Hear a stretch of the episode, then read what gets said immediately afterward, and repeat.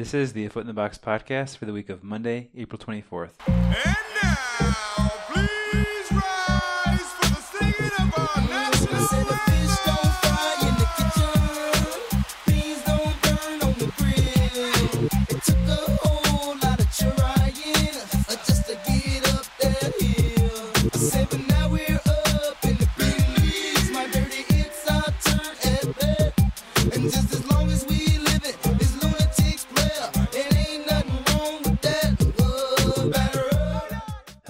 Welcome to episode 90 of the A Foot in the Box podcast. My name is Peter Elliott. And I'm Paul Elliott. We are twin brothers from Champaign, Illinois. Uh, I am a Cubs fan. Paul's a White Sox fan. What's uh, what's some other good info about us, Paul? Uh, I now have a standing desk. I just made one this morning At home. at home. Yeah, What is what it's is- a standing treadmill desk. oh jeez. You're one of those people now. Yeah, last week I had the cold brew. This week I have the standing desk. I'm Uh, truly a millennial. At work, do you have a standing desk? I do. That's what got me hooked on it. Yeah, it's it's the way to go. Aren't they pretty expensive? Uh, yeah, if you buy one, I made this one with the help of uh, another podcast listener. So thanks, Corey, if you're listening. Nice. Uh, my standing desk is uh, my ironing board. it actually works pretty well. I put It's too low. I put a couple baseball prospectus uh, annuals uh, underneath my computer. They say like there should be a 90 degree angle that your elbow makes. Like it should be no lower than that. Yeah, mine doesn't come close to that. Well, uh, that's a life update. Uh, Paul, you were traveling in Chicago this past week. Anything you'd like to share with the listeners? What's Uh, the what's the baseball vibe up there? Uh, I didn't catch a whole lot of the baseball vibe. I surprisingly didn't see any uh, Kris Bryant jerseys Why just Kris Bryant? or any Cubs jerseys in particular. But I just saw recently that Kris Bryant. it was odd that you just said Kris Bryant. he was on my mind because I saw Friday night they talked about his is the highest selling jersey in Major League Baseball. Uh, Paul, I have a confession. Did there are there are things you say on this podcast sometimes where if I wasn't your brother, I would think that you weren't a diehard uh, baseball fan, like what? like that Kris Bryant comment. Well, but it makes sense why he's on my mind. Uh, I suppose, but You were with me when the stat they, t- they were talking about it. well, certainly, but I, if, I, if I was talking to a baseball fan, uh, like a casual baseball fan, I would expect that. Man, I didn't see any uh, see any of those uh, Kris Bryant unis in Chicago. Yeah. I misspoke. I apologize. Surprisingly, didn't see any Cubs jerseys, uh, Kris Bryant included. I was the, up in Chicago for work and uh, was in downtown Chicago, so I would have expected to see some, and I didn't. You see any Mark Buehrle unis? I did not see any Oh, Mark man. Buehrle unis. Darn. All right. Uh, well, intro to this week's podcast. No, uh, no guest this week. Uh, we're lining somebody up for next week that was supposed to be on this week's, so uh, it'll be just as good. Maybe we'll have two guests on next week. Uh, but still a lot of fun stuff. Uh, we're gonna talk about baseball so far this year. I feel like we've had enough kind of uh, gameplay to really talk about some things. That's interesting. That actually gets at my TWTW this week. I'm going to answer the question uh, when do stats start to, to stabilize? Well, I'll look forward to that. We have a deep dive, the 1962 Mets. I've always been fascinated by them. Uh, of course, the worst uh, kind of modern baseball team. 40 wins, Yep, 40 and uh, 100 and 20. 122. No, just 120. Really? Yep. Wow. Why didn't they play the last two? I believe two games were rained out. Hmm. Interesting.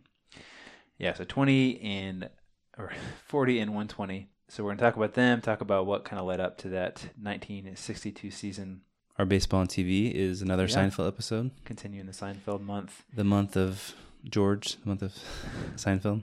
And to end the podcast, we'll talk about the first game of the 2017 MVP Baseball 2005 PS2 game Yep. battle Paul and I have going on. Played a couple days ago, and we'll give the the breakdown, the post game report of that game, and a pregame of uh, of today's game. Mm-hmm. All right. Well, uh, before we begin, uh, I wanted to touch on a couple different things. The first one is uh, this is episode 90 of our podcast, which is pretty crazy that we've done uh, done 90 of these now. uh, pretty close to 100. So uh, we'll have to start planning something big for the 100th episode. Uh, but we are done with the 80s. And like I mentioned in uh, Saturday's blog post, the fact that we're done with the 80s, and I think it was the best group of podcasts, the best decade of our podcast. So in the 80s, we had uh, Craig Edwards of Fangraphs as a guest, Dan Rosenheck of The Economist, Michael Coffin, uh, the uh, Astros double A announcer, uh, and uh, of course, podcast legend Eric Roseberry. And then uh, some random Royals fans, had a Cubs and White Sox expert that were both great. Uh, we started Deep Dive as a segment, which has been one of my favorite things to prepare for. Uh, and then we did our PECOTA over under game. hmm Uh, Was there was as also well. a, a brothers podcast in there, right? That's right. Yeah. So we uh, we uh, right at the beginning of the '80s we picked our uh, 2017 Brothers Road Trip destination, which Mhm. is uh, San Francisco. So yeah, uh, I, I, would agree with that. a great decade. Uh, some others that that might rival it: the '40s. Dan Winkler, Braves pitcher, Mhm. joined us. The only uh, MLB player we've had on. Uh, also, Cubs expert Ryan Watt. Uh, the 19, 1950s. The podcast 50s. Uh, Will Leitch uh, was on. Had our Brothers Road Trip podcast, and then Rob Mains, who uh, remains in my top few podcast interviews. Uh, the 70s, we had uh, our first 10 guest playoff podcast, uh, Zach Mizell, and uh, the Cubs won the World Series. That would probably be my second favorite because uh, the Cubs won the World Series. Hmm. So I'm going 80s and then 70s and then 40s because of Dan Winkler and uh, and then then the 50s. Your all-time favorite interview would have to be uh, the relevant guy, right? Uh, Jesse Carey, he'd be second. I like Dan Winkler. I went back and listened to that interview again this week because I am an ego maniac. um, but also, this is like the the one year anniversary of that interview with him. So uh, I'll link to it in the podcast episode page, but uh, go go uh, check that out. I've also thought on our SoundCloud SoundCloud page. I think I'm just gonna put like our best interviews there, so they're easily accessible. When I wanna- crazy. We've been around. listen to them. We've been around long enough to have a best of series. Yeah. So you would agree the '80s were our best? Yes. Uh, my favorite podcast was the the podcast after the Cubs won the World Series. Mm-hmm. I felt that like that was the most excited I've been to talk. Not that I'm not excited to talk every week, but like I actually like was like pumped for the podcast. Mm-hmm. All right, uh, our Nelly update uh, quickly here. Uh, pretty slow on the news, uh, the Nelly news front. Uh, his son had prom this past weekend, and I know this because Nelly posted six Instagrams of his son and his date to the prom. Uh, his son is named Cornell Haynes the third. Of course, Nelly's real name is Cornell Haynes the second. I guess that would be Junior, right? Cornell Mm, Haynes Junior. Right. His son goes by Trey though. You can find him uh, his son on Twitter at t underscore trizzle one. Am I remembering right? Is he the guy who's like could be a decent college player? Uh, he is a football player. He has a huddle, you know, like highlight reel. Mm-hmm. Starts off with him making a somewhat decent tackle in practice, and I couldn't find any scholarship offers for him, so I don't think. he's- Maybe I'm thinking, is it Snoop future. Snoop Dogg's son? he- I think did he sign with USC? Okay. All right. Also, a little NBA slice. Nelly tweeted the other day that Phil Jackson is a clown. Dot dot dot! Exclamation point! Exclamation point! Exclamation point! I am now thoroughly convinced that Pop, all caps, is the greatest NBA coach ever. Hmm. I got into that conversation recently. That you know, does what Jackson has done over the last few years tarnish his reputation? The, the answer is no in that conversation. Oh, the answer is certainly yes. I don't know. Eleven championships is. It's sort of like did Casey Stengel ruin his reputation mm-hmm. by going to the 1962 Mets? I mean, it has to change your perception. very of similar actually. change your perception of them somewhat. A little bit, but I just feel like 30 years from now, most people will remember the 11 championships and not Oh, the. I, I I will remember. I mean, I'll remember those, but I'll also remember how bad of a evaluator he was. yeah. Maybe the takeaway is that he was a great coach, but not a great like evaluator team. He's also so old. Uh, well, let's get into baseball. Uh, just a few things for me. Uh, the biggest thing I had is Eric uh, Thames. Thames. Thames is what I've heard. Eric Thames. So he's a 30 year old first baseman for the Brewers, and I wrote about him this past week. Uh, and we talked about him last week too. He hasn't played in the major since 2012. Played in Korea the last three years. Signed a three-year contract with the Brewers, uh, and is uh, still just tearing up Mm-hmm. uh, National League pitching. He is fourth in average in baseball at 373 going into Sunday, third in on base percentage at 479, and first in slugging at 881. Teams have uh, stopped throwing to him. This past week, he had t- uh, two three walk games, one against the Cubs and one against the Cardinals. Um, and the Brewers, uh, as a team, have 33 home runs, which is the most in baseball. Uh, so uh, I'm. This is probably like the thing I'm most intrigued to watch this year, or if he if he can keep it up and just to see how his production. You know, he's like the MVP right now, Mm-hmm. and that would be a crazy MVP story. Yeah, I actually had him written down here too. You mentioned he leads in slugging. He actually leads in like five or six different categories: extra base hits, home runs, total bases, runs scored. So yeah, I I agree. MVP. Um, curious to get your thought on Lackey's statement. well, that's I'm going to cover that out of the box. Great. I think of the two, uh, Lackey's comment was not as bad as Cubs pitching coach Chris Bosio's, hmm but I'll cover that in out of the box. Another kind of out of the nowhere guy uh, that I Classic out of the nowhere guy. yes I have written down. Uh, Mitch Han- sports fan, casual sports fan. Mitch Haniger. What a casual sports fan who Mitch Haniger No, is. No, again, you redeem yourself, but uh, casual sports fan would say out of the nowhere guy. Uh, he is a 26 year old uh, outfielder. He played in 30 games last year for the Diamondbacks, but then was included in a trade to the Mariners. He was kind of a throw in with the Segura Taijuan Walker trade. hmm And he made a couple tweaks uh, late in his minor league career to his uh, swing path, similar to you know the what Ryan Zimmerman has done and Daniel Murphy did of, of getting more lift on balls. And so far this year, he's he's doing fantastic. Uh, on base percentage over 400, slugging percentage over 550. Uh, you know, OPS of near a thousand. You know, a guy that the Mariners desperately need. Um, somebody in the outfield that can hit. Um, it's not really paying off in their wins and losses, but um, an excellent trade. And I think if any of you play fantasy and he's not already picked up, I would definitely go and uh, pick him up right away. Mitch Haniger, again, 26 year old outfielder for the Mariners. All right, uh, Starling Marte was busted, 80 games for Yep. steroids, can't play in the playoffs if the Pirates make it, which seems unlikely now that uh, Marte is out for 80 games. I don't have a ton to say about this. I mean, it's a bummer, but he cheated, so he deserves what he got. I thought it was fascinating to see. Uh, you know, McCutchen was never happy about moving from center to right uh, for, for Marte to move over to center. But his first game back in center field, did you see the highlight of him? Uh, he makes an amazing catch, a really good catch, and then you can uh, read his lips saying, like, center field is mine. Um, so This is my spot. this is my spot, yeah. So uh, you can tell McCutchen loves to be in center field, and I actually think uh, Marte's suspension makes it more likely that the Pirates will trade McCutchen Hmm. uh, this season. Um, again, he'll be a free agent after next year, and I think the Pirates are going to want kind of peak return on on him. I like McCutchen a lot, and it bums me out that they have to trade him. Uh, what contender would he be like the most fun Hmm. addition to? I haven't thought about it a ton. I mean, the Giants strike me as a team that They're, I mean, they're not contenders. well, so They're six and So twelve, and their best pitchers out probably for the season. need I remind you that the White Sox started last year as the second best team in baseball? Okay, Yeah, that's a good question. The Yankees, maybe possibly. yeah, Ellsbury, I guess. Yeah, I mean the Cubs. If like Almora and Jay uh, really fall off, then I guess they could be. It's a good question though, because you, I mean, you assume the Pirates are going to try trading him, but at some point you need to assess like who needs a center Exactly. fielder, One is it doesn't have to be center field too. It could be. I right? mean, his best value would be a corner spot because I mean he's bad. It's he's a bad center fielder. but that's his spot.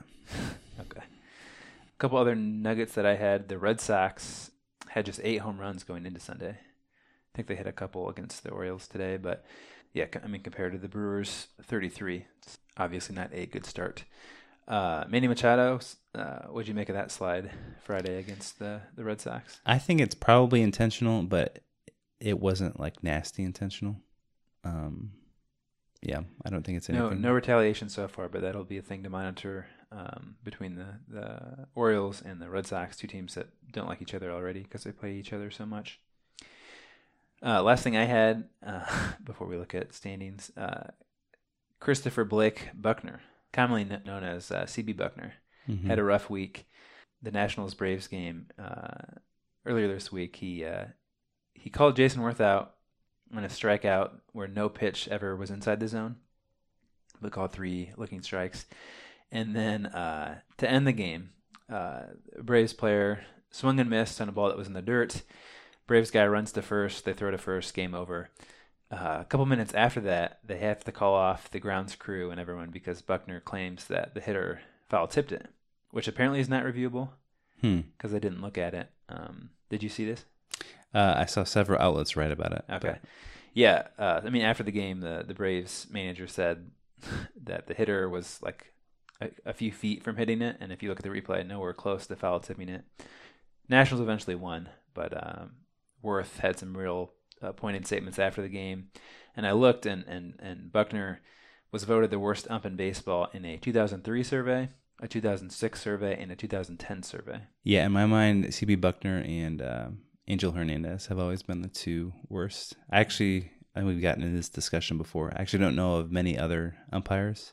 Joe Yeah. West, obviously, Yeah, ump or no ump. but yeah, it's not not surprising to see him do poorly. hmm So, uh, just looking at the standings, I had a, a couple thoughts. You know, we're only a few weeks into the season, so you can't tell a ton, like you were saying with the Giants. So, I've got three different categories of teams that I'm starting to categorize them by. So, first, teams that are good. Uh, so, these are the teams that I know are going to be really good this year. They're going to be contenders, going to make the playoffs. I've got four teams so far. The Astros, who have a plus 12 run differential. That offense is loaded. Keuchel has showed me enough to know that their rotation is not going to be a disaster. So they're in that category. The Nationals are in that category. They've won seven in a row, plus 14 run, run uh, differential. Murphy's good. Zimmerman has had a great resurgence. Harper has had uh, one of his best starts to his career. Third team is the Indians. They're at plus 13. And uh, they've played well, but also the rest of the Central. Like there's no team that really stands out. The Royals' Mhm. uh, offense has been atrocious. Uh, the Tigers are getting by with smoke and mirrors. I mean, they've got the What happened to your Twins last week? they've got the the Tigers have the worst run differential in American League, and uh, are still nine and eight somehow. And then the Twins, yeah, they suck. Now that we talked about them, and then lastly the Yankees. They have the best r run differential in baseball, plus thirty one, and uh, I'm I'm just convinced that they're there to stay. Uh, second category. I'm yeah. Do you have comments? Well, I'll wait until you're done. Okay. Second category is teams that are bad. Only have three teams for this, and you're going to disagree with one of them. Uh, one is the the Blue Jays. Uh, they're nine games back of first place already, minus 21 run differential. Padres, worse in the National League, at mi- minus 29, and then last lastly the Giants. They're six and 12, negative 12 run differential. Madison Bumgarner uh, hurt his shoulder on a dirt bike this past week, and the team fears that he might be out for the season. I guess we'll we'll probably know more to start this week. Uh, but to me, yeah, I don't see how they um, get back into contention with the Rockies and the uh, Diamondbacks playing so well, and the Mhm. Dodgers. You know, I assume the Dodgers will still win the division. Third category is the underdogs, teams that are fun to root for. Three teams right now: the A's, who have won five in a row, and they are ten and eight. If they're good at all, I feel like they're always the team I'm going to root for outside the Cubs. Second is the Diamondbacks. They're twelve and seven. They have a plus 26 run differential, which is the best in the National League. And then lastly, the the Rockies. They're 12 and 6, half game better than the Diamondbacks, but their run differential is only plus 2. So I have doubts that they can sustain it. Again, they're not usually all that good. Uh, so it's fun to, to see them succeed. Yeah, I, I went into that thinking that you were categorizing every team. Nope. Um, surprised you didn't just double check. You didn't list the Cubs. Yeah, I they're I mean, I'm pretty sure they'll be really good, but their rotation has had a lot of holes to start the year, and they've come back in a lot of these games. Like this past week, uh, they won two series against the Brewers and the Reds, but pretty much all their wins were kind of these heroic late inning comebacks. I feel like they're going to have like one of the best offenses of all time. Sure, but I mean, Hendricks is topping out in the mid 80s. Lackey was bad against the Reds today. He's got an ERA close to five. Hmm. Uh, Brett Anderson, you can't really trust. I mean, Lester and, and Arrieta or have been solid, but Arrieta had a rough uh, outing this past week. His velocity's way down. That I mean, that's my concern with him is is Mhm. pitching. How's Uh, that Mike Montgomery prediction coming? Uh, give him time. Can you w- remind the listeners what your prediction was? I predicted that he'd be the Cubs' third best starter. hmm And he's been pretty bad out of the bullpen this year. He has. He just need he needs a solid uh, role. Needs to know his role. Um, What what what do you think of my categories? uh, they were good. I think the Rockies uh, should not be in the underdog category. I would be shocked if the Rockies make the playoffs. Wow. Um, Well, I mean, last week you asked Twins, Reds, Rockies, who's most likely to make the playoffs. oh, comparatively, yeah, against Well, I'm, the I'm switching my pick. I said the Twins last week, but they suck and the Reds suck, so I'm I'm all in on the Rockies of those three. yeah. Other than the Rockies, I generally agree. Um, the Diamondbacks have been, I think, the most like surprising, um, surprisingly legit team. I think they've got a real chance. Cubs, White Sox. Uh, White Sox had a rough week. Uh, Haven't scored for like 25 innings. yeah, worst uh, on base percentage in baseball at uh, 265. Yes, their uh, Not good. their prize prospect center fielder Jacob May went I think 0 for his first 30 uh, in the big leagues. Finally got his first hit. Um, he tweeted out afterwards uh, something about God's timing being perfect. Um, Nice. yeah. Cubs note: so far this year, they have the fourth youngest batters. So average age of their batters is 27.2 years old. Fourth youngest in baseball, uh, but they have the second oldest pitchers age in Hmm. baseball at 31.4. Reflects their uh, philosophy. Mm-hmm. All right, uh, attendance update. Uh, last week I mentioned that uh, attendance so far this year was up 4%. That's uh, dropped down to 1.7 going into Sunday. So again, it's normalizing, like I said last week. The Orioles, though, have not normalized. Last week they were up 11,000 fans per game. That number is now uh, up to 13,737. Wow. So over the course of uh, around 10 games, it's like 130,000 more fans. Need to get a correspondent on the ground, see what's going on. Yeah, that, yeah, that's a good idea. The White Sox are up uh, close to 5,000 fan, fans per game. That is surprising. Wonder if that's mostly weather related. Maybe. Uh, it's a bigger jump than the Indians have had so far. That's crazy. The White Sox did offer an insanely good deal. Uh, all 13 home April games for $39. That's pretty good. That's really good. Uh, David Ross updates. Uh, last thing I had before baseball on TV. Uh, he did a Magic Mike stripper routine on Dancing with the Stars this past week. So, just saying, people, this is what you're supporting. He's not a good guy. But I, I think moving forward, we need to uh, we need to like disown him from No, the podcast. No, I'm saying I'm going to give an update every week, and I'm going to show people his true colors. I didn't know that before the podcast, so now you've you've put Well, that in and my I would hope that your opinion opinion of him has been negatively shaped by that uh, fits in with the narrative that's already in my mind of of him doing a stripper routine on Dancing with of the Stars. Of him doing. I assume he's doing something like that with Dancing with the Stars. If you recall on Saturday Night Live, he also did a weird. he was uh, twerking, Well, but with he was like a stripper. Him and Dexter Fowler and Rizzo. right? Yeah. So just saying, something's there. Jumping into baseball on TV. Uh, again, we are looking at Seinfeld exclusively this month. Uh, for this week, we looked at season seven, episode four. The Wink is the name of the episode. This episode uh, details uh, sort of uh, consequences uh, after George gets a grapefruit um, seed in his eye. Maybe it's not even a seed, just grapefruit juice in his eye. Pulp. Um, so it, it stings his left eye, and for the rest of the episode, uh, he is inadvertently winking, and it gets him into all sorts of problems. Uh, the baseball related storyline is that George, as assistant traveling secretary, was responsible for getting uh, George Steinbrenner's birthday card signed by everyone in the organization. Again, because of the As a side here, it, uh, my former employer did these birthday cards where everyone had to sign it. It was the worst thing ever Hmm. because, uh, like, you just signed your name. That means nothing. yeah, I when you get a card and it, there's like no message behind it, and you know everyone does it, like if you sign all these cards and then you get a birthday card, you know that everyone has to do it. yeah, I tend to agree. Pretty lame. Yeah, there's got to be some personal aspect to it. Sure. a note or something. Anyways, uh, because of the inadvertent winking, uh, George ends up giving the card to Kramer.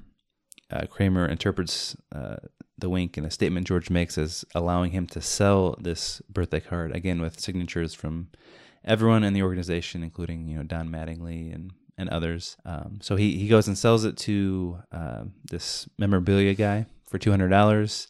The memorabilia guy then sells it to a boy in the hospital named Bobby. Not exactly sure what Bobby's ailment is, but you know he's bedridden, down on his luck. Polio is what I was thinking. Yeah, he's pretty hopeful still. You know, a very optimistic uh, young boy, probably eight or nine years old. So then Kramer has to go. George obviously needs to get the card to Steinbrenner. Um, so Kramer has to go to this boy, and to get the card back, he promises uh, the boy that his favorite player, Paul O'Neill, will hit two home runs in the next game. Uh, and so uh, this ends up uh, almost happening. Paul O'Neill hits one home run, and his last at bat, he hits a ball to the warning track, uh, ends up scoring. Initially, they think it's an inside the park home run, then is ruled a triple with a throwing error. It's a very good explanation of the episode. Yes, we we watched this uh, right before the episode, so I'm or right before we're recording. So I'm trying to piece everything together. Um, Bobby ends up giving the card over, uh, because Kramer promises Bobby that Paul O'Neill will catch a ball in his hat the next game, I believe, and that is how the episode ends. Very detailed. Yes. Any uh, any questions, Pete? Any questions? I watched it Anything to add? I like should ten say. minutes ago. Uh, no, you're good. Um, the clip we'll play this week is uh, Kramer's conversation with Bobby in the hospital. What if I get Paul O'Neill to hit a home run tomorrow just for you? Really? Paul O'Neill would do that? For you, he would. Could he hit two home runs? Two? Sure, kid. Yeah, but then you gotta promise you'll do something for me. I know. Get out of this bed one day and walk again. Yeah, that would be nice, but I really just need the car. As I mentioned for TWTW this week, I'm looking at or looking to answer the question at what point in a season can we start trusting the numbers? And uh, to do this, I'm borrowing uh, heavily from baseball researcher Russell Carleton. Uh, he now works for Baseball Prospectus, but 10 years ago, back in 2007, he uh, did a you know fascinating and in some ways groundbreaking study.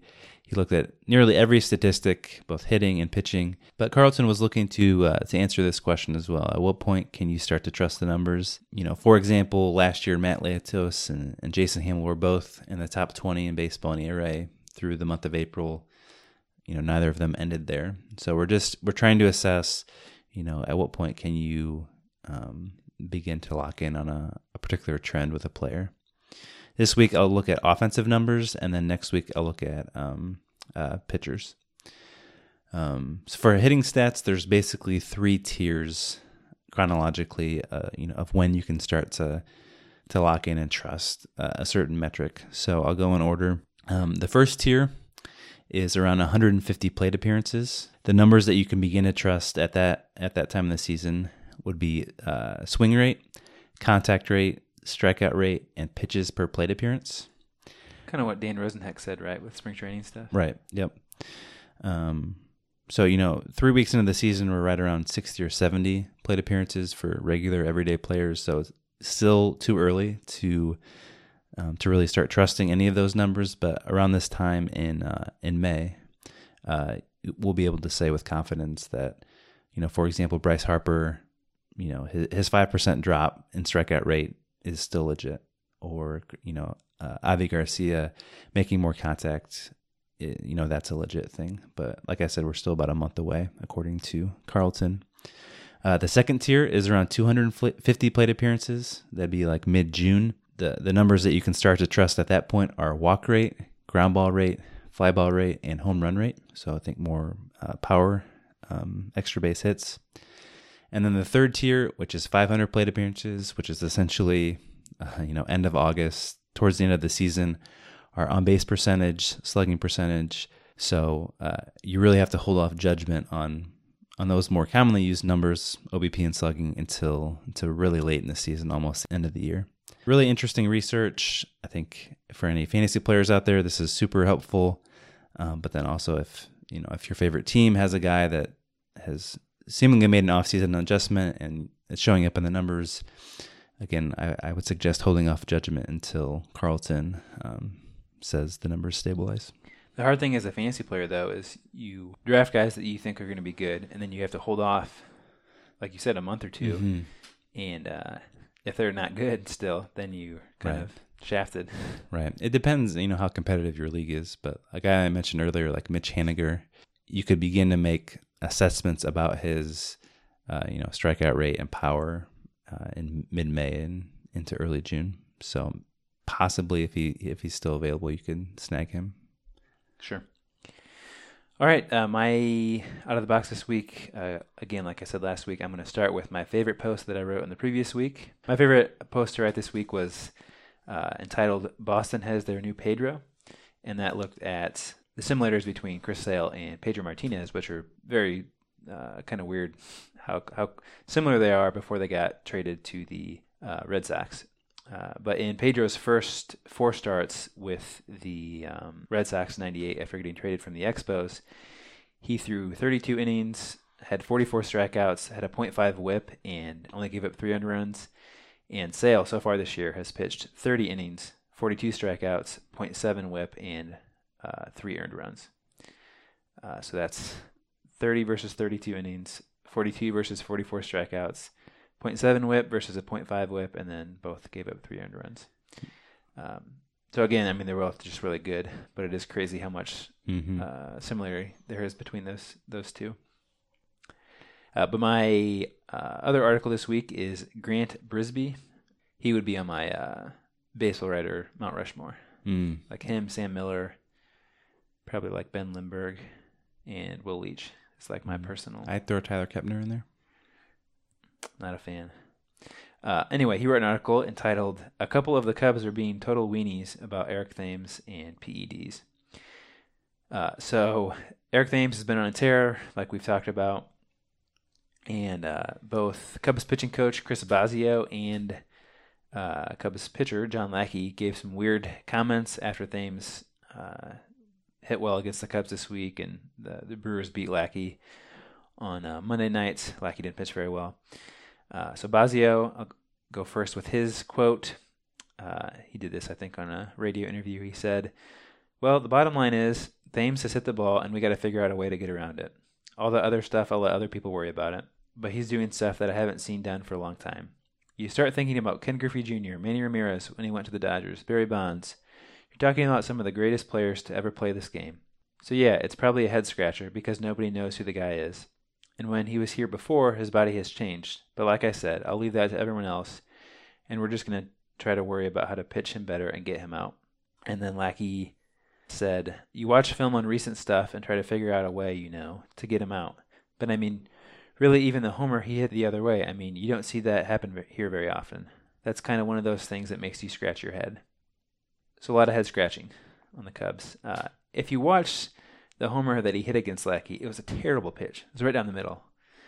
And uh, Brisbee makes a good comment. He's like, make a better pitch. He doesn't hit a home run. Mm-hmm. Uh, and Lackey hasn't been good this year. I mean, the Reds just scored seven runs off him today. But it was like the wind was blowing in or something, right? Wind was blowing in. and he hit it the other way, but like, it wasn't that crazy that he hit that home run. Bosio's comments to me are the weird ones. He in the list of players he gives, Ken Griffey Jr., like Manny and Barry. Is he saying that Griffey was on steroids, or is he just saying that Manny, Barry, Yeah. and Griffey are like the best hitters ever? That's that's my uh, interpretation. But then the whole Manny going to the Dodgers Yeah. is bizarre. Because he was on roids with with the Dodgers and But it was he- great. He would have been better with the Red Sox.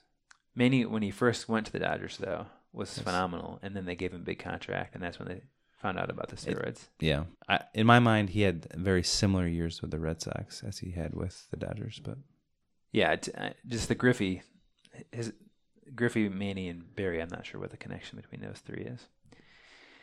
Uh, but Brisbee makes a good quote, and I'll end with this. Uh, he says, uh, "If you want to waste your time being so sure that every surprising, out of nowhere baseball player is dirty, go for it. I'll be over here enjoying the hell out of these surprising, out of nowhere baseball players. In 20 years, we'll look back and see how many times you were proven right, and we'll compare that with how much more fun I had watching baseball." hmm. Thought that was spot on.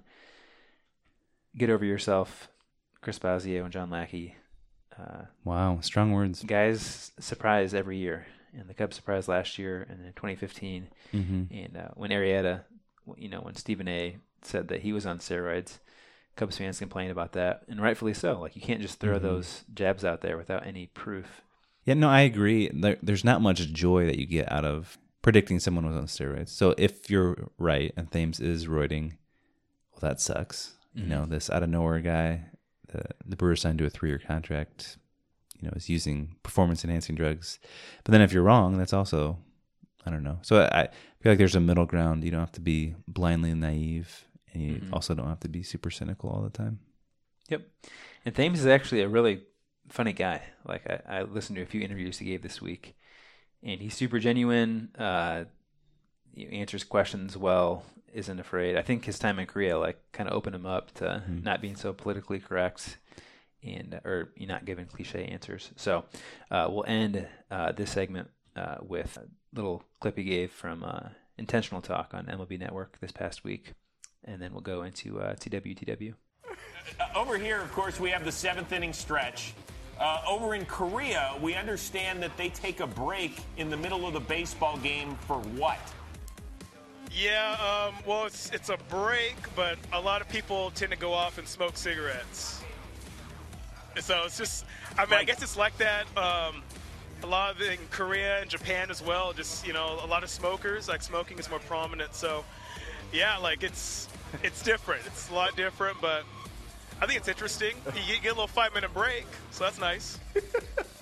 Okay, now wait a second. Are you telling me like everybody clears the field and the players and the manager? I mean, are you telling me that Jim Leyland should be managing over in Korea because of this?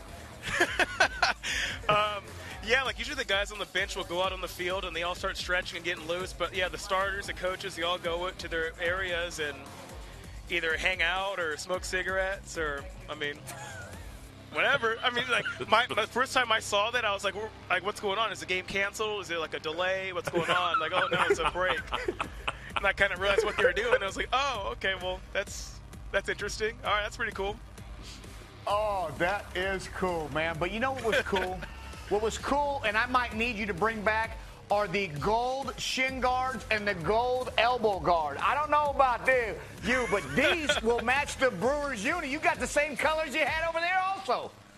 Actually, the equipment, Jason Schauger, the equipment manager from Milwaukee, told me to bring it. He said, bring it and wear it. And I said, I will be wearing 95 in the ribs every single at bat. I'm not even going to touch those. No chance. No chance. Oh, those are sweet. though. When you can put some of those categories, you know, you got your OBPS and all that, and the VORPs, when they put in TWTW and then interface those numbers with TWTW under that category, then you might have something cooking. What, what and kind TW of- is Yeah, what is that? that's the will to win. Uh, I actually already gave my TWTW. Uh, again, it was Russell Carleton's uh, research, but uh, my out of the box I failed to give um, was about Dallas Keuchel. the The article is from Fangraphs. Just Jeff Sullivan wrote a piece entitled "Dallas Keuchel is going full Ziegler." Uh, Pete, you touched on this earlier, but in my opinion, one of the most important players in all of baseball, uh, definitely in the American League this year, is is Keuchel.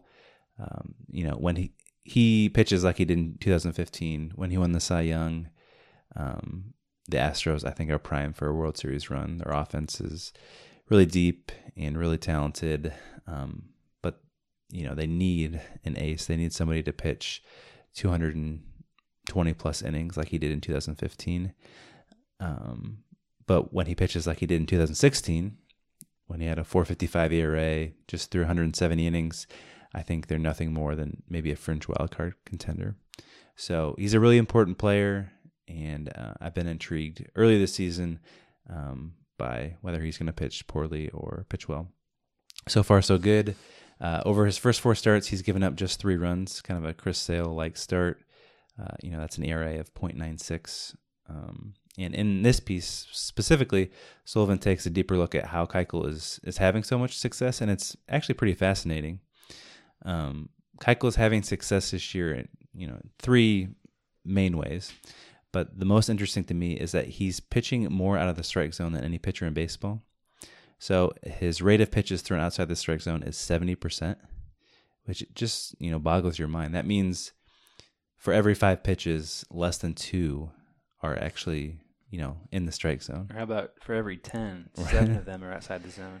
Um, so conceivably, if teams took on him, he would walk every batter he faces. Um, he's also the leader in ground ball rate, which is kind of a return to 2015. Now, I know you provided last week's research about scoring after blowouts to Theo. Have you sent the, uh, this research to hitting coaches I in have the not. American League? Um, finally, Keuchel is second in baseball in low pitch rate, which means the percentage of pitches you throw that are um, in the lower third of the zone uh, or lower out of the zone. So second in that. So um, he, you know, he's throwing more pitches out of the zone and throwing lower. And I think what's really fascinating about this is that more and more players are looking for those pitches as guys change their swing path and have more uppercut approaches and are looking to, to hit more fly balls.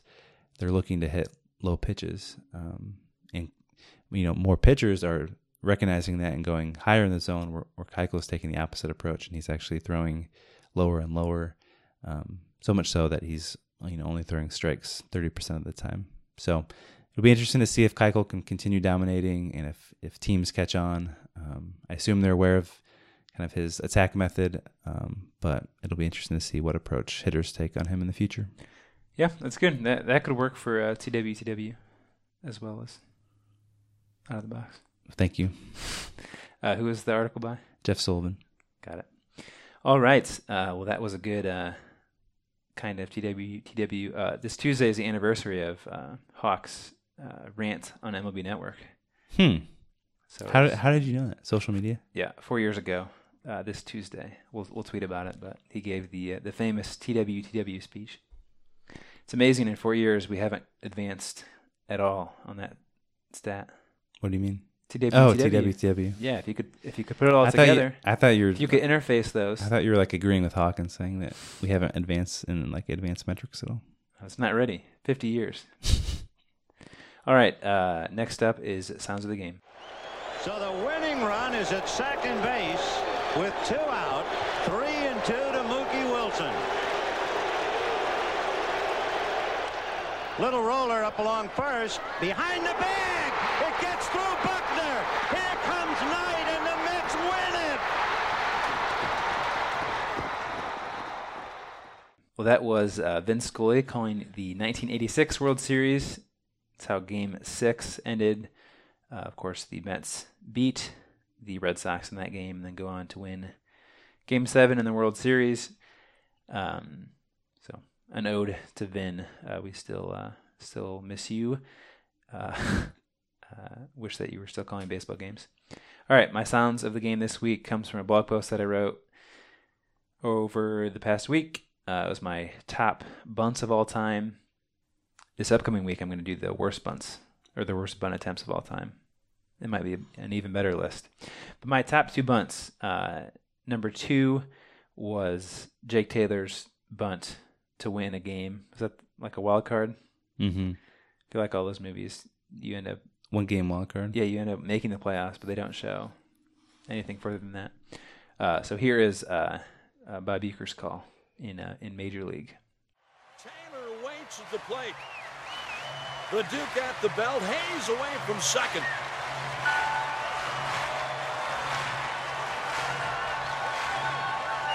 Here comes the 1 1 pitch.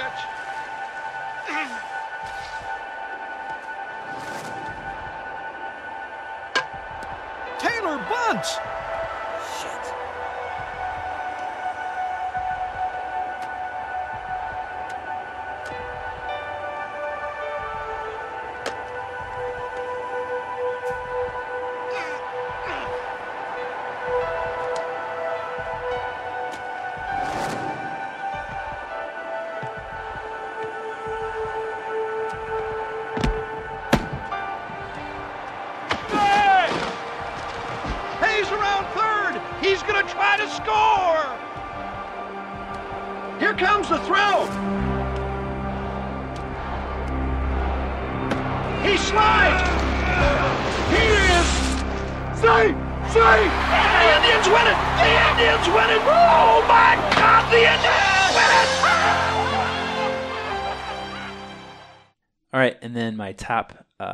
All right, and then my top bunt of all time, Paul, did you agree with this?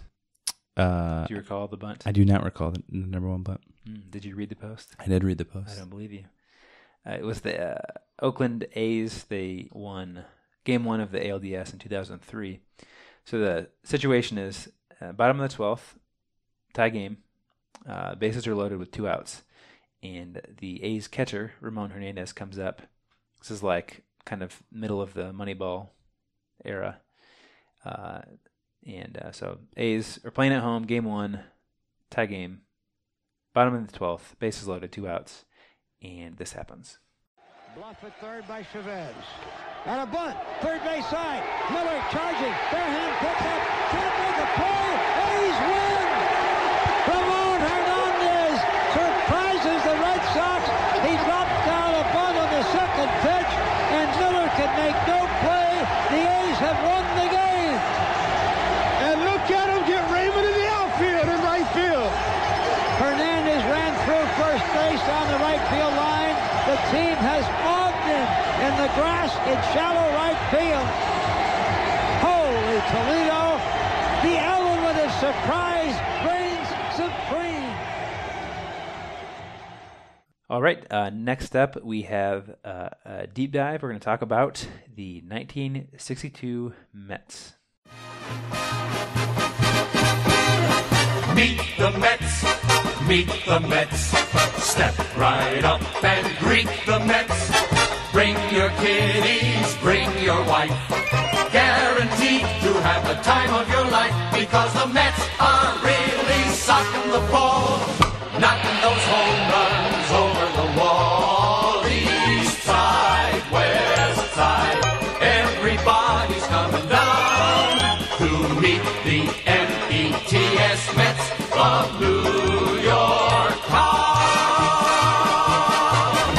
Okay, so the 1962 Mets, it was the first season as a franchise uh, after 1957. Uh, that's when the, the, the Giants and Dodgers moved to California. Uh, both teams were previously from New York. And so that left New York City without a National League team uh, until the Mets came in 1962. Uh, prominent lawyer William Shea brought the team back. Of course, Shea uh, um, had the, the stadium named after him, Shea Stadium, uh, but that didn't come until the 1965 season. Uh, so the way the Mets came to be is uh, Shea teamed up with uh, Branch Rickey, who had been retired. Uh, he's you know obviously famous for bringing Jackie Robinson into baseball, but he was retired. So Shea convinced him to come out of retirement and uh, try to start this uh, third baseball league. So you had the National League, American League, and then they were going to start the Continental League. And uh, games in that league were going to start in 1961. Both the American League and National League were worried, and so they agreed to expand. They brought the Angels and Washington Senators into the American League in 1961, and then they brought the Mets and the uh, Colt 45s, Mhm. uh, which came to be the Astros in 1962. Uh, Shea uh, and uh, George Steinbrenner were uh, were lifelong buddies. The Mets colors. I didn't know this before I, I read this on Wikipedia. Uh, so the Mets colors are blue and orange, but it's the Dodger blue and the Giants orange. Hmm, how That's- about that? That's how you get the logo, and that's that's where what they were thinking when they when they came up with that logo. Yeah, and they actually played their first two seasons at the Polo Grounds, which, if you haven't seen pictures of what that looked like, it's pretty fascinating. Yeah, that was the one with a deep center field. Right? Really deep center field, yeah. hmm Uh, I feel like that's famous because Willie Mays made the over the shoulder catch, catch there. there, yeah. I wonder why didn't they play at uh, Ebbets Field? I assume it had already been torn down. Really? I feel like that's the more iconic one today. Mhm. That's what I think of. Yeah. That was the the Brooklyn Dodgers. That's where they played. Yeah, so they played the first two years in the Polo Grounds before moving to Shea Stadium, which has now been uh, torn down for Citi Field. Uh, Meet the Mets, which you heard to to start the segment. That song was written in 1961 to prepare for the the Mets, and I think it's a it's an interesting dynamic. Uh, you've got a city where you you know you have two th- kind of thriving fan bases. The the Brooklyn Dodgers and the New York Giants were pretty popular teams. They move, and then you have the Mets come in. I wonder if their fans were born out of those two franchises. Like I wonder if that's why they were were able to have so much excitement around getting a team again. It'd be like if the Cubs and White Sox both left, and then you brought in Mhm. one team, you'd have like double the fans. Yeah, without the technology we have today, it would be nearly impossible to follow a team. Yeah, that's right. You know, back in the '60s, it would have been like if you wanted to follow a team, it had to be you know critical that you can actually like go see them in person. Otherwise, you would never see like your favorite players play. Like you Mm, just or read the it- radio, and you wouldn't be able to get games on the radio. Yeah, something we take for granted now. Uh, so the the um, Colt 45s, which became the Astros, and the Mets had a expansion draft, which I always find fascinating. Mhm. These older expansion drafts are less interesting because I don't recognize any of the names, but I'm sure we'll talk about other expansion drafts in the 90s later this year on the podcast. Uh, but they had an expansion draft, and due to the poor performance of the Mets and the Astros after two seasons, uh, another uh, expansion draft had to take place. So the the Mets and the Astros were so bad their first two seasons that uh, they had another expansion draft. And the way that the draft worked is the um, existing National League teams uh, could make four players from their 40 man roster available for $30,000 a piece. The Mets and the Astros could draft from them. So, like the Cubs would pick their four worst players on their 40 man roster and make them available. And then the, the two expansion teams could, could draft Mhm. uh, from all the National League worst four players. Um, and then only eight players could be selected between the two clubs. Right.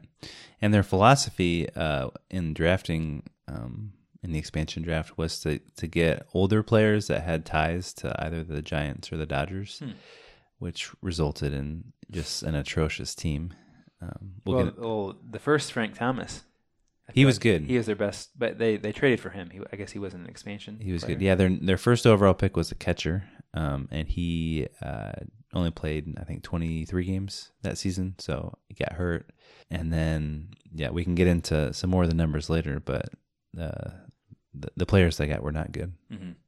Uh, let's let's look at some of the numbers uh, from this team. Uh, like we said earlier, they went 20 and 140.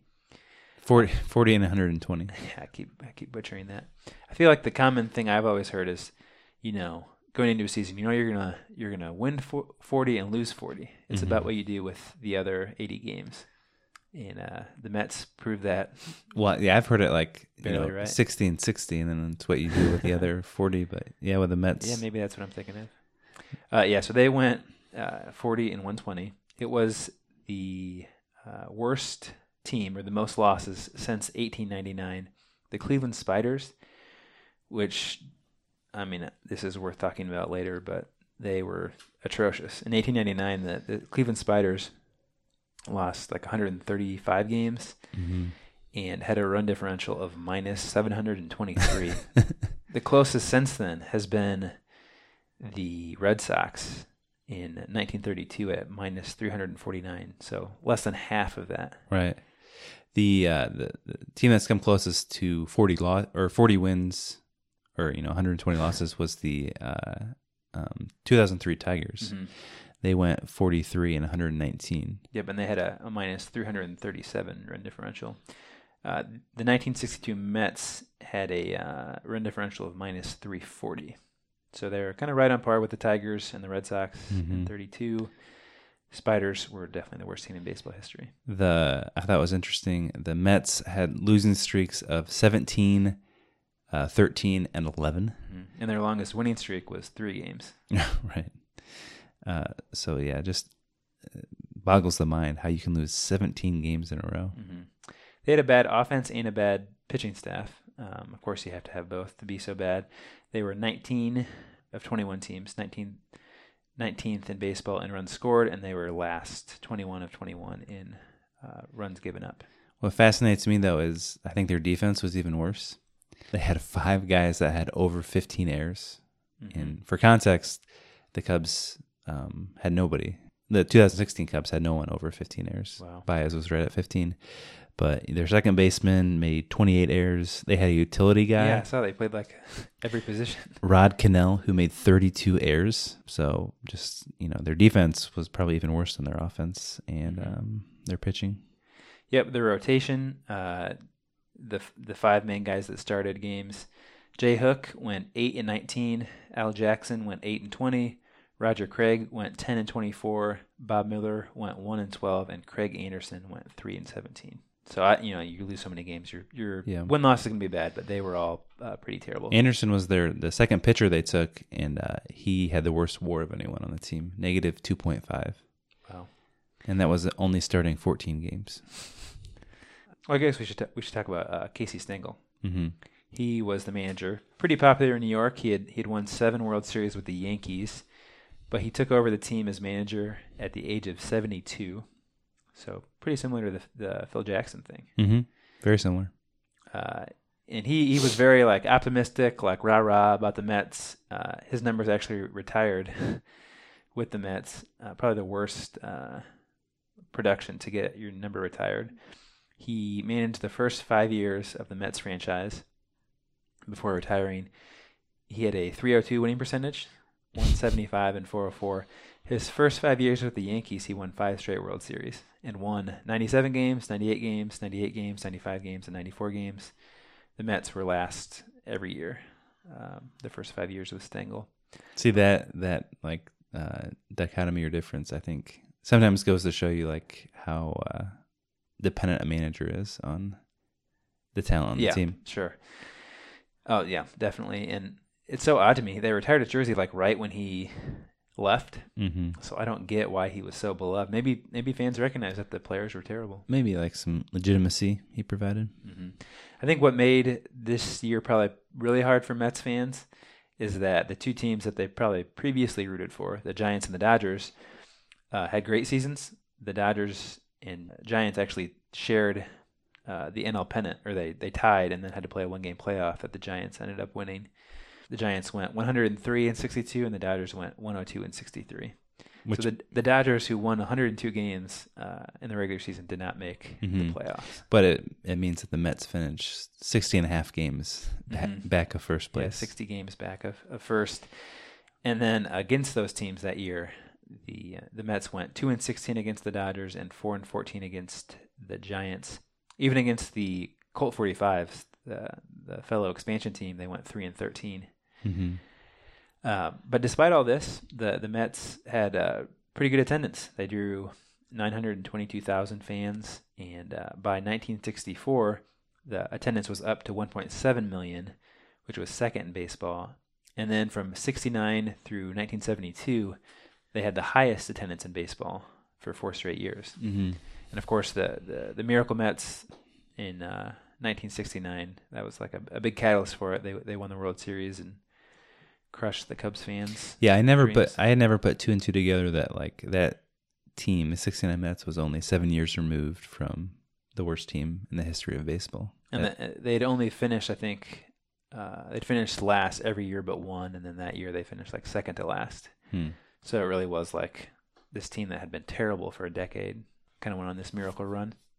The, so the Giants won the NL pennant, and then they ended up losing the World Series to the Yankees. So again, uh, the Mets' big rival wins the World Series that year, and the, the Giants uh, won the NL pennant with guys like Willie Mays, uh, Orlando Cepeda, Willie McCovey, Juan Marichal, all this young talent, and then the Dodgers had Sandy Koufax, who uh, no hit the Mets that Mhm. season.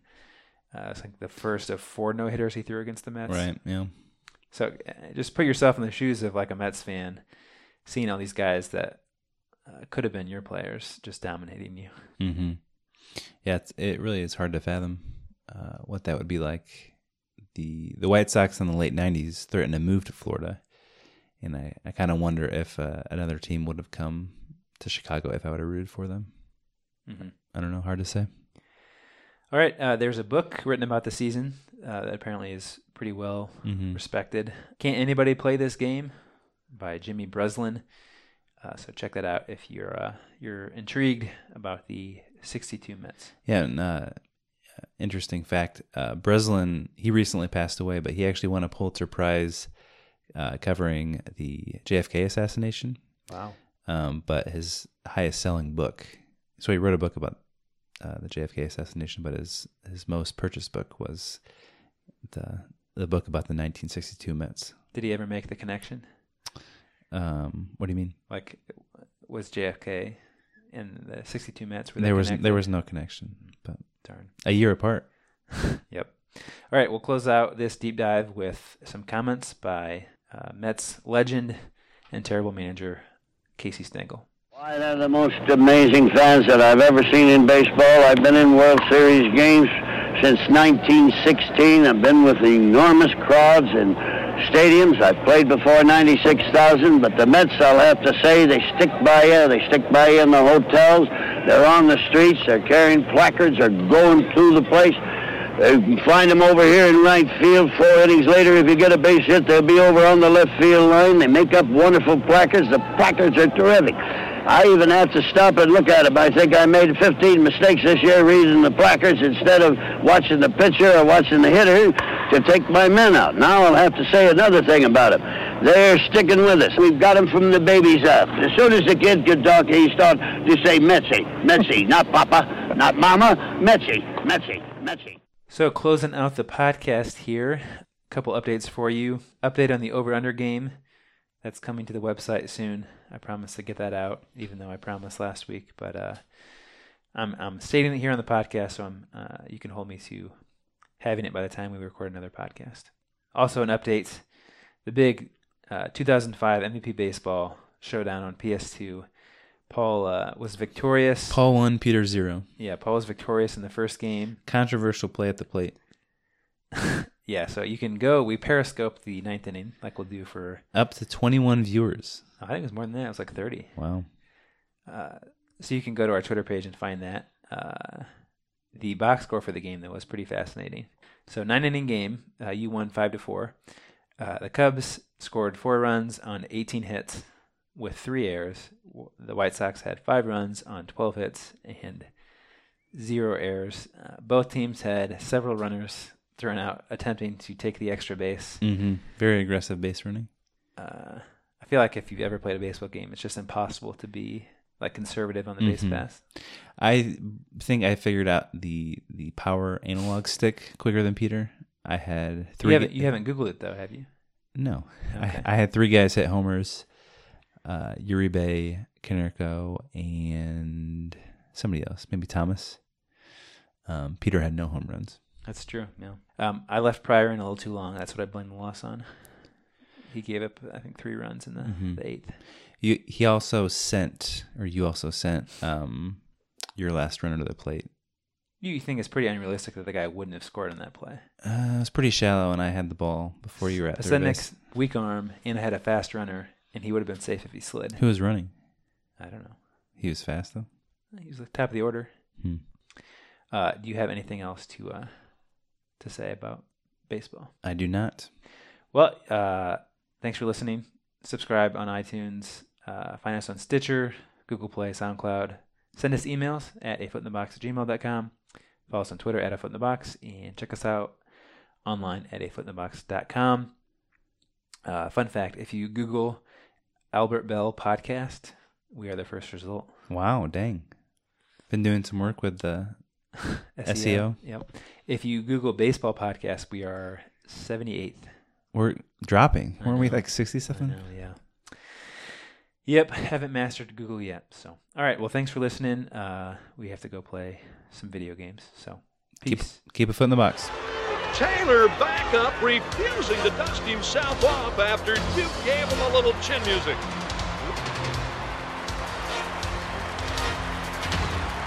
Taylor's pointing again.